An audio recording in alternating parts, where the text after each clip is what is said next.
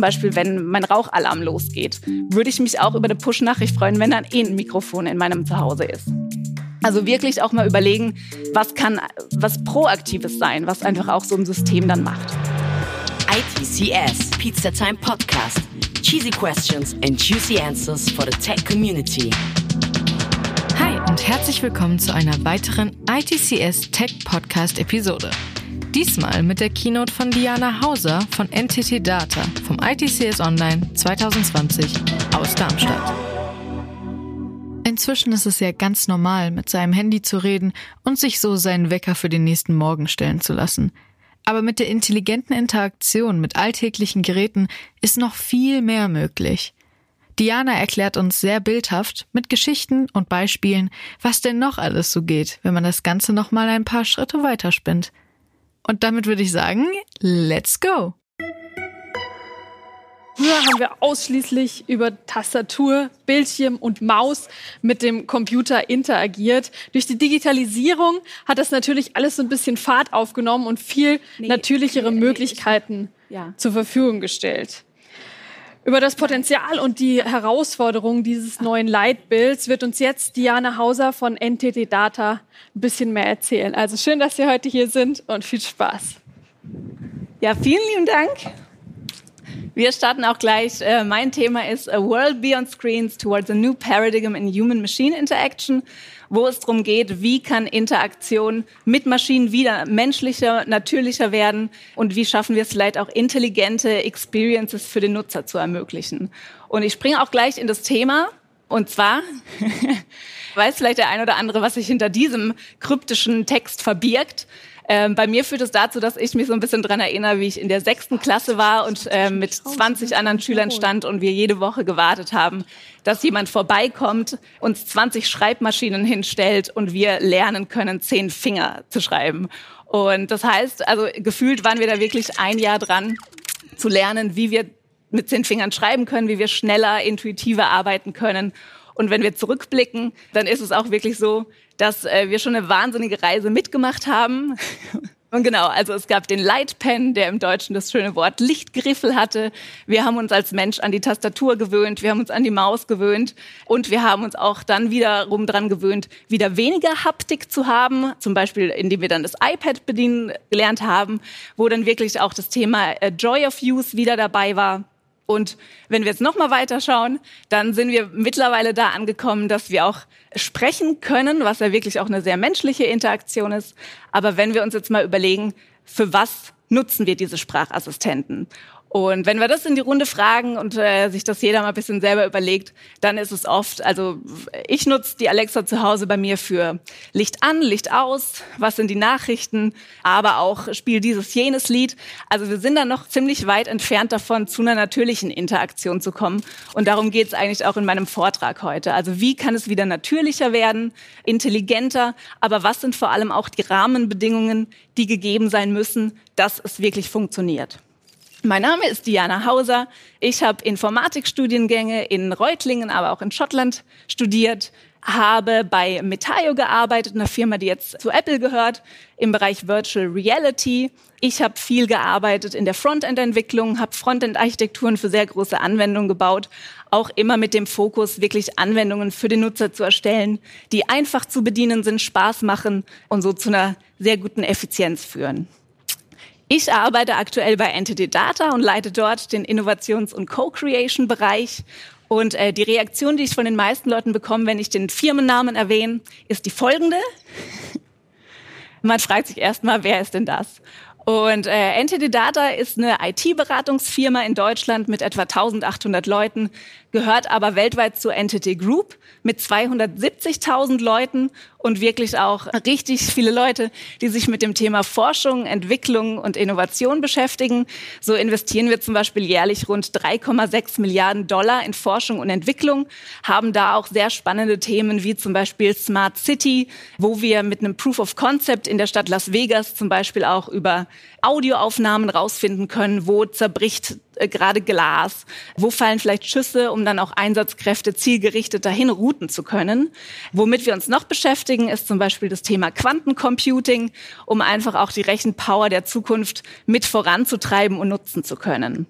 Und äh, was jetzt Entity Data oder die Entity Group mit Mensch-Maschine-Interaktion zu tun hat, da ist es so, dass sich 1998 auch jemand überlegt hat, wie kann denn diese Mensch-Maschine-Mensch-Interaktion einfach noch ein bisschen anders laufen als über diese 60 Zeichen, die man in eine SMS reintippen kann. Er hat dann was erfunden, was wahrscheinlich jeder von euch jeden Tag mindestens einmal benutzt. Und das sind die Emojis.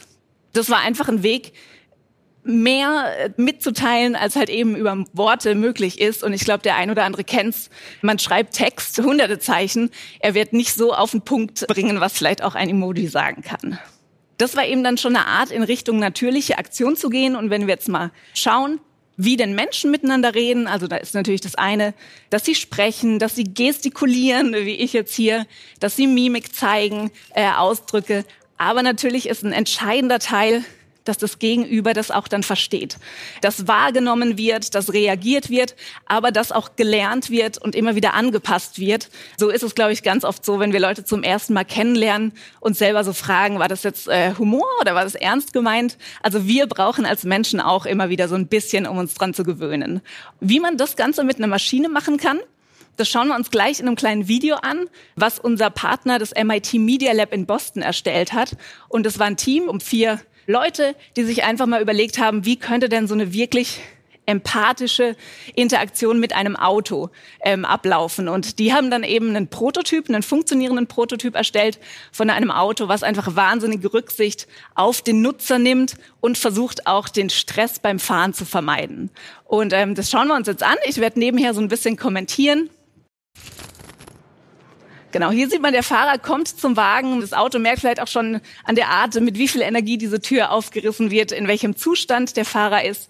Wir haben Sensoren am Lenkrad verbaut, die eben, wie gesagt, den Puls messen, aber auch die Handfeuchtigkeit feststellen können.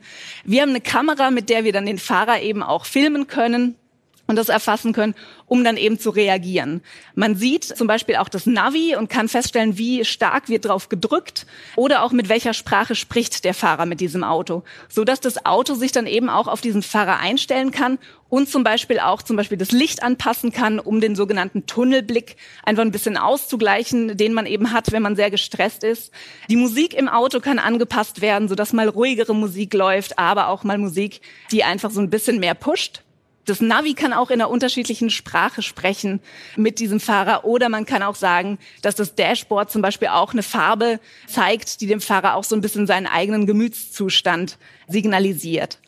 Wenn man aber sagt, ist schön und gut, wenn der eigene Fahrer weiß, was er da braucht oder in welchem Zustand er ist.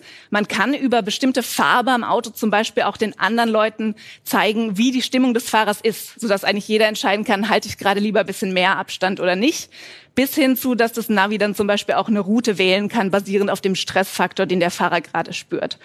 Und wenn man jetzt die ganzen Daten der einzelnen Fahrer nimmt und vergleicht, dann ist das natürlich eine super Möglichkeit, wie man dann auch die Städteplanung der Zukunft voranbringen kann. Und was wir jetzt an diesem Beispiel gesehen haben, ist, äh, dass die Technologie eigentlich da ist. Also es ist ein funktionierender Prototyp, der hier am Start ist. Und äh, wenn wir dann eben schauen, also da haben wir zum Beispiel IoT als sehr wichtige Technologie was dann eben mit den ganzen Sensoren und Aktoren hilft, das menschliche Wahrnehmen dann eben zu realisieren, Sachen zu messen, aber dann auch zu agieren. Und neben dieser Technologie ist dann eben auch künstliche Intelligenz wahnsinnig wichtig, die dann im Prinzip das Gehirn des Ganzen ist. Also was diese ganzen Sensordaten nehmen kann, das dann versteht und dann eben auch zum Beispiel eine Empfehlung aussprechen kann. Was eben an AI auch noch das Besondere ist, wo wir dann sehr oft von Individual-Centered Design sprechen, ist, dass durch künstliche Intelligenz wirklich auch maßgeschneiderte Lösungen entstehen können. Und dass das eine Möglichkeit ist, die man eben nutzen kann, um dann nicht nur eine sehr breite Zielgruppe anzusprechen, sondern wirklich auch jeden individualisiert anzusprechen. Jetzt ist es aber so, also jetzt können wir sagen, die Technologie ist soweit. Wenn ich jetzt aber meistens in die Runde frage, wer ist denn bereit, in dieses Auto einzusteigen? Und dann sehe ich meistens in zwei verschiedene Gesichter. Das eine ist so ein bisschen kritisch und das andere freut sich. Und es zeigt eigentlich auch sehr schön die Herausforderungen, die wir haben mit diesen Technologien der Mensch-Maschine-Interaktion, aber auch die Möglichkeiten, die wir haben. Und wenn wir jetzt mal auf diese Herausforderungen schauen und ich meistens dann auch die Leute frage, warum würdet ihr nicht einsteigen? Dann kommen Antworten wie, ja, Datenschutz, äh, die ganzen Daten, die dieses Auto dann über mich sammelt. Es kommen aber auch Sachen wie, ja, da, da ist dann künstliche Intelligenz drin und ich weiß ja gar nicht, wie dann Entscheidungen getroffen werden, weil das ist ja eine Blackbox und dadurch vertraue ich dann dieser Technologie einfach nicht, weil ich nicht weiß, was dahinter steckt. Die Leute, die dann auch eher auf die Chancen und Möglichkeiten gehen, die, bei denen ist es dann eben so, dass die sagen, gut, also es ist einfach ein Fakt, wenn ich gestresst Auto fahre, dann bin ich unaufmerksamer, dann baue ich mehr Unfälle und riskiere dann eben auch Menschenleben. Also warum nicht diese Technologie nutzen? Und da ist es dann eben so, dass sich viele Unternehmen die Frage stellen, also wie gehe ich mit diesen Herausforderungen um, damit ich hinkomme und diese Chancen auch wirklich nutzen kann. Was da für mich wirklich entscheidend ist, ist, dass man eine Grundlage hat, die dann auch zu einer Nutzerakzeptanz führt. Und was da sehr wichtig ist, ist dann eben, ähm, dass das Human-Centered Design ist, mit dem einfach diese Anwendungen entwickelt werden und dass es dann so ist, dass man eben den Menschen wirklich in den Mittelpunkt stellt. Und dazu gibt es dann Methoden wie zum Beispiel Design Thinking. Das heißt, dass man zum Beispiel sich erst in so einer Explore and Understand Phase dann wirklich auch mit dem Menschen auseinandersetzt, schaut, was sind vielleicht Bedenken, die der Mensch gerade hat und dann versucht wirklich Lösungen zu entwickeln, um mit diesen Herausforderungen umzugehen. Und das ist dann eben was, da ist Design Thinking sehr gut dafür. Wenn wir jetzt noch mal weiterschauen, dann sind da auch Themen wie Inclusivity and Diversity, die ich für sehr, sehr wichtig halte. Und da ist es eben so, gerade das Thema Inklusivität, da haben wir gerade schon so ein bisschen angerissen, ist es auch oft beim Design Thinking, dass man sagt, man soll sich eine Persona ausdenken. Und dann ist es auch oft so, dass man sich dann eben so seine Schubladenperson aussucht und dafür Anwendungen baut. Aber eigentlich haben wir heutzutage so viele Möglichkeiten, auch durch künstliche Intelligenz, dass jemand, wo man auch sagt, so, ah, für die Nische lohnt sich vielleicht gar nicht, die Anwendung zu optimieren, dass das eine Möglichkeit ist, dann eben doch Technologie zu nutzen, um auch Nischen zu erreichen. Und natürlich, wenn man lokal denkt, dann lohnt sich vielleicht nicht. Aber wenn man weltweit denkt, dann sind da auch Nischen drin, wo man sagen kann, da erreicht man dann trotzdem eine Million Leute. Und ob das nicht die Überlegung wert ist, nicht gleich bei Produkten und Lösungen an die Standardzielgruppe zu denken, was oft sehr einfach ist, sondern da auch einfach so ein bisschen über den Tellerrand rauszuschauen. Und ähm, Inklusivität äh, haben wir abgehakt. Diversity halte ich für ein sehr, sehr wichtiges Thema, auch bei der Produktentwicklung. Und da ist es eben so, dass ich auch finde, dass Teams, die Produkte entwickeln, nicht sehr homogen sein sollten. Also es gibt da auch genug Studien, die auch sagen, wirklich Innovation entsteht, indem einfach wahnsinnig viele Perspektiven reinkommen, viele Meinungen diskutiert werden und so auch Ideen entstehen, auf die man eben nicht kommt, wenn sich das Team einfach zu schnell einig ist, weil man dann auch vielleicht den einfacheren Weg nimmt und nicht nochmal nachdenkt, nicht nochmal denkt, wie können wir da vielleicht so einen kleinen Twist reinbringen. Und äh, was wir eben auch haben, ist, wenn Teams nicht divers sind, sind dann auch eben kleine Probleme, die es mit den Themen Ethik geben kann. Und ich glaube, der ein oder andere hat vielleicht schon mal mitbekommen, dass es gerade im Hinblick auf künstliche Intelligenz so ein paar Themen gab, wo es dann zum Beispiel auch die Fälle gibt, dass wenn man einen Seifenspender benutzt, dann ist es gar kein Problem, wenn man eine hellere Haut hat. Geht man aber mit dunklerer Haut unter diesen Seifenspender, dann kriegt man einfach keine Seife raus.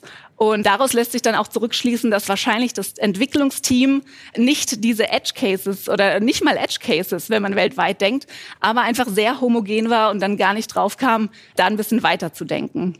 Und das Thema Privacy ist eben auch sehr wichtig, wenn es eben um Datenschutz geht. Und da wäre eben auch ein sehr guter Ansatz zu sagen, wir halten die Daten des Nutzers in einem Private Data Store, was dann eben heißt, die Daten gehören standardmäßig einfach dem Nutzer. Natürlich muss eine Firma wirtschaftlich sein und irgendwie muss jede Firma auch so ein bisschen an ihr Geld kommen. Aber da ist natürlich so, wenn die Daten erstmal dem Nutzer gehören, dann hat eine Firma natürlich auch Möglichkeiten, mit diesem Nutzer so ein bisschen zu verhandeln und ihm dann Sachen anzubieten im Tausch gegen seine Daten. Aber der Standard sollte eigentlich sein, dass die Daten erstmal zum Nutzer gehören. Und dieses Verhandeln kann natürlich dann sowas sein wie ähm, Freemium-Modelle zu sagen, also den kostenlosen Service kann man nur nutzen, ähm, wenn man dann auch Daten preisgibt ähm, oder man zahlt und dann sind die Daten halt wie standardmäßig eigentlich definiert halt eben auch geschützt. Und das ist für mich eben diese Basis, die wir brauchen, um dann eben Anwendungen zu entwickeln, die wirklich eine bedeutungsvolle Mensch-Maschine-Interaktion ermöglichen und dann auch wirklich intelligente Anwendungen zu entwickeln. Und da schauen wir jetzt eben auf mein Framework, was ich mitgebracht habe, mit so ein paar Aspekten. Und da ist dann zum Beispiel ein Punkt, wenn man sich mal anschaut, was sind Intelligent Experiences, die wissen einfach mehr über den Nutzer. Das kann jeder mal für sich selber testen, indem er auf die Amazon-Startseite geht und mal schaut, was wird mir morgens angezeigt und was wird mir abends angezeigt. Wie man es bei mir zum Beispiel sieht, also wenn ich tagsüber auf diese Seite gehe, dann wird mir da sehr viel angezeigt, was auch mit meiner Arbeit zu tun hat, weil ich einfach so bekannt bin, dass man weiß, was ich tagsüber suche, wohingegen abends eher Krimis gezeigt werden. Der nächste Aspekt ist, dass Intelligent Experiences auch einfach mehr selber lernen. Und das ist ein schönes Beispiel mit Spotify. Also ich glaube, kennt jeder den, den Mix des Tages, Mix des Monats. Oder auch wenn Musik äh, stoppt oder das Album, was ich gerade gehört habe, fertig ist, dann läuft einfach Musik weiter, die mir sehr wahrscheinlich auch gefällt.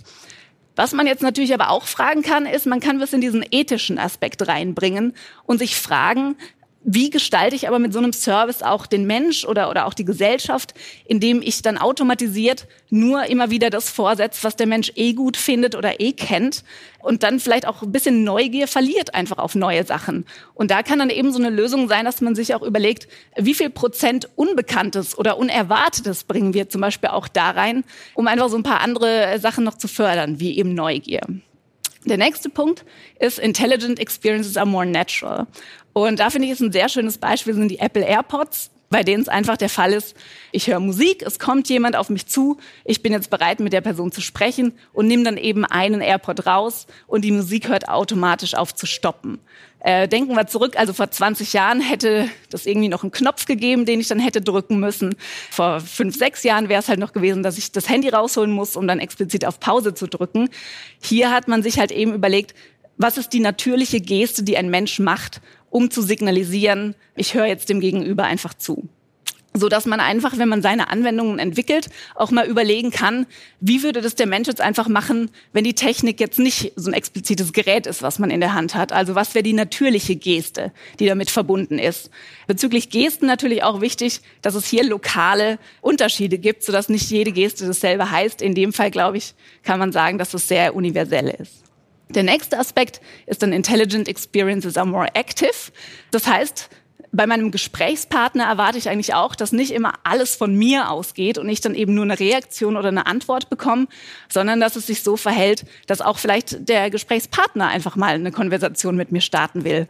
Und das zeigt Amazon in diesem Beispiel daran, dass Leute, die dann zum Beispiel so einen Sprachassistenten zu Hause haben, der ja eh ein Mikrofon verbaut hat, wo dann eben zum Beispiel auch dieses Mikrofon verwendet werden kann, um zum Beispiel festzustellen, da ist Glas zerbrochen und mir dann eben eine Push-Nachricht schickt mit, vielleicht magst du mal bei dir zu Hause vorbeischauen. Da klang was gerade nicht so äh, geheuer. Oder eben auch zum Beispiel, wenn mein Rauchalarm losgeht, würde ich mich auch über eine Push-Nachricht freuen, wenn dann eh ein Mikrofon in meinem Zuhause ist. Also wirklich auch mal überlegen, was kann was Proaktives sein, was einfach auch so ein System dann macht. Beim nächsten Punkt, das ist Intelligent Experiences are more conversational. Also kennt jeder, glaube ich, die Konversationen, die man mit Chatbots einfach so Tag ein, Tag ausführt. Und man sich halt da wirklich überlegt, wie ist dieser Dialog-Flow. Da gibt's auch wahnsinnig viele Guides mittlerweile schon online, wie sowas ablaufen kann. Hier in dem Beispiel sieht man das jetzt bei Mastercard, wo man eben immer fragen kann, was habe ich im September für Restaurants ausgegeben, was habe ich hier bezahlt und es kann jetzt auffallen, dass dieser Chatbot halt sehr offensichtlich als Chatbot agiert, indem er immer wieder sagt, let's see, und dann kommt der Text. Da kann man sich jetzt sagen, so, hm, sind wir mittlerweile technologisch nicht so weit, dass es einfach auch so klingen könnte, als würde man mit einem Mensch reden. Kann aber auch der Grund sein, dass man sich hier eben auch die Frage gestellt hat, wollen wir das wirklich so darstellen, als würde die Person mit einem Mensch reden, oder wollen wir wirklich aktiv zeigen, dass es sich um ein Gespräch mit einem Chatbot handelt? Der letzte Punkt, der aber auch sehr wichtig ist, Intelligent Experiences are more fun. Und das merke ich auch immer, wenn ich auf meine Apple Watch schaue und mir dann neue Challenges angeboten werden. Und das Besondere ist natürlich, dass mir nur Challenges gestellt werden, die ich auch schaffen kann. Also es ist nichts generalisiert, sondern die sind wirklich auf mich individuell zugeschnitten und fordern mich natürlich so richtig heraus, die Challenge dann anzunehmen und die dann auch zu schaffen. Das heißt, wenn wir jetzt über alles nochmal drüber schauen, also ich halte eine Basis für sehr wichtig mit auch schwierigen Fragen, die man sich stellt in Hinblick auf Ethik und auf Privatsphäre. Aber wenn wir das als Basis geschaffen haben, dann gibt es einfach für die Anwendungsentwicklung sehr viele Möglichkeiten, sodass wir durch natürliche Interaktion einfach auch von einer Mensch-Maschine-Interaktion bald zu einer Mensch-Maschine-Kollaboration kommen können. Und ähm, ihr seid alle eingeladen, euch mal selber weitere Beispiele zu überlegen, wo diese Punkte von Intelligent Experiences, die ich gerade genannt habe, euch auch in Apps auffallen, aber natürlich auch, wenn ihr selber Anwendungen entwickelt, dass ihr mal hinterfragt, kann ich nicht zum Beispiel den Kontext nutzen, um dieses oder jenes Angebot bisschen zu personalisieren? Und der Kontext ist eben wie bei Amazon dann nicht nur die Uhrzeit, das kann der Ort sein, das kann das Wetter sein, was gerade ist. Also der ganze Kontext, in dem dieser Nutzer jetzt ist, den ihr mal verwendet, um zu schauen, ob ihr nicht irgendwas individualisieren könnt. Und so lade ich euch alle ein, dieses kleine Framework selber auszuprobieren. Vielen lieben Dank. Ja, wir haben zu danken. Und das Navi mit Stressfaktorerkennung, das äh, finde ich wirklich sehr interessant. Also das wäre auf jeden Fall was für mich. Sehr gut. Aber bleiben wir erstmal bei Intelligent Experiences. Da stellt sich mir oder auch vielleicht äh, unseren Zuschauern die Frage, wie setzen Sie bei NTT Data diesen Framework um? Was sind da Erfolgsgaranten?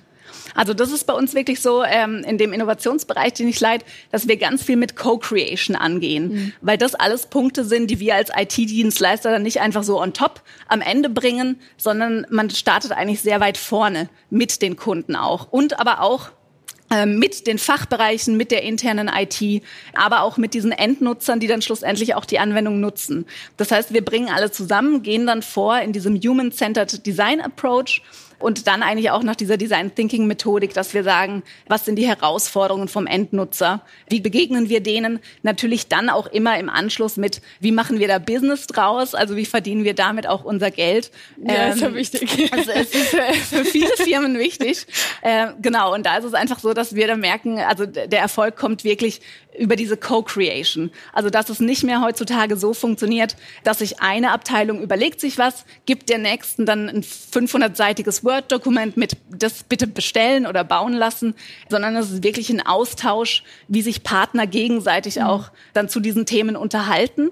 Und ähm, wir machen nämlich auch oft die Erfahrung, gerade wenn es um neue Ideen geht, dass auch nicht jeder eben weiß, was ist denn mit Technologie möglich so dass bei uns auch diese Technologie wahnsinnig wichtig ist und wir dann auch oft lange über AI sprechen. Also was sind die Möglichkeiten, was sind die Herausforderungen, wie begegnen wir denen, um einfach dann einen sehr offenen Dialog zu führen und ähm, dann bei ersten Prototypen zu landen.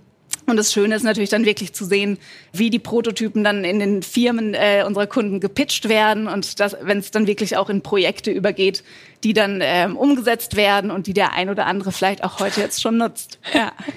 Jetzt geht's ja auch vor allem darum, diese ganzen Interaktionen noch natürlicher und noch natürlicher zu gestalten. Ja. An was arbeitet da NTT Data momentan beispielsweise? Genau, also bei den Kunden darf ich dann nicht so viel verraten, aber intern haben wir natürlich auch ganz viele Innovationsprojekte, die in diese Richtung gehen. Und da versuchen wir uns gerade, also ist auch gerade in Zeiten wie diesen sehr wichtig, dass natürlich trotzdem so ein Teamgefühl da ist. Also wir machen auch viele Projekte, die nicht nur an einem Standort entwickelt werden. Ab und zu sitzt der Kunde woanders, ab und zu sitzen die Entwickler woanders. Und ähm, da haben wir einfach die Erfahrung gemacht, dass so ein Erfolg von einem Projekt aber auch davon abhängt, wie stark das Teamgefühl ist. Ja, und ähm, deshalb haben wir jetzt eine Virtual Reality Plattform gebaut, mit der wir es schaffen, die ganzen agilen Meetings äh, in der virtuellen Welt zu veranstalten. Das heißt, jeder hat seinen Avatar, sieht auch, wenn er möchte, so aus wie in der echten Welt. Das ist so cool. Ähm, aber es ist dann wirklich auch so, dass man sich da trifft, austauscht, ja. gestikuliert. Und das ist eben das, was dann auch dieses Teamgefühl schafft.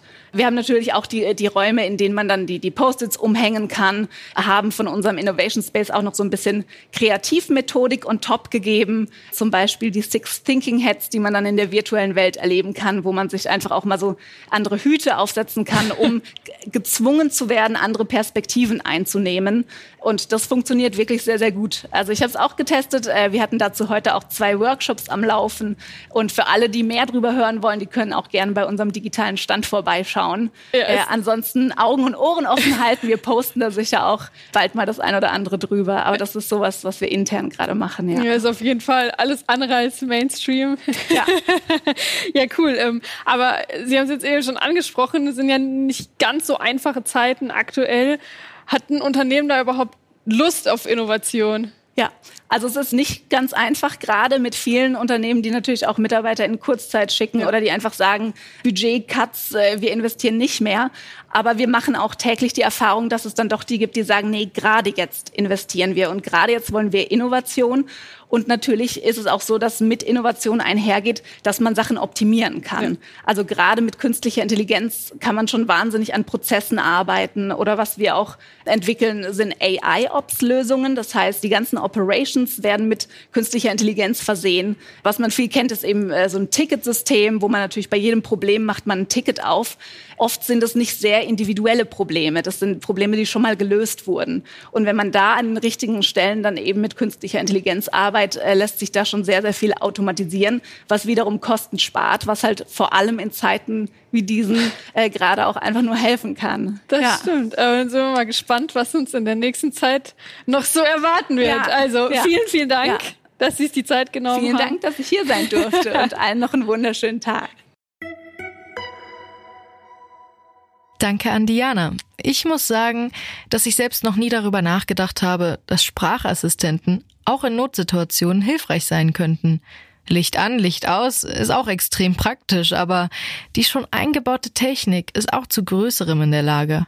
Es ist alles eine Frage der Software und da bin ich gespannt, was die Zukunft noch so bringt. Dann hoffe ich, dass euch auch diese Episode wieder gefallen hat und wünsche euch noch einen wundervollen Tag. Bis zum nächsten Mal. Bye. ITCS, Pizza Time Podcast.